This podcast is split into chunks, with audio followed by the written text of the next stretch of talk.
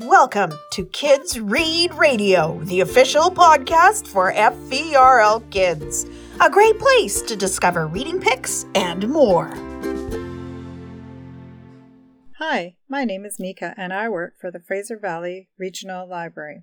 I am always on the lookout for great books that will inspire everyone to love reading as much as I do.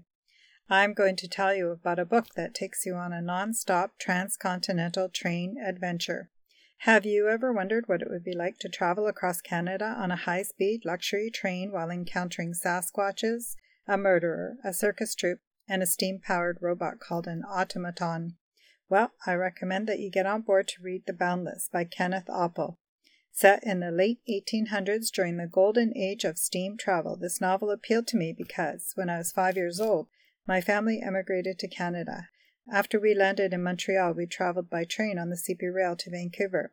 It just so happens that this is the same railway that became the inspiration for the author to write the story, The Boundless.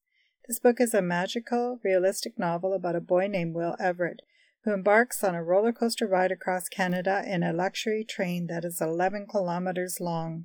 Will witnesses a murder and he becomes the holder of the key to a treasure kept in one of the railway cars. Will, along with his circus escape artist friend Maren, must find a way to protect the treasure, avert the villains, and reach the chief engineer of the train, who just happens to be Will's father. From engine to caboose, this fast paced book is peppered with real Canadian history and legendary folklore. I recommend The Boundless for anyone in middle school or everyone who enjoys reading Kenneth Oppel's books.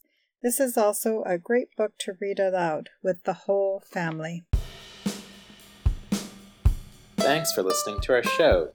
Remember, the library is always open. Check out the digital content tab on our website to access ebooks, audiobooks, online learning, streaming video, and some fun stuff for kids.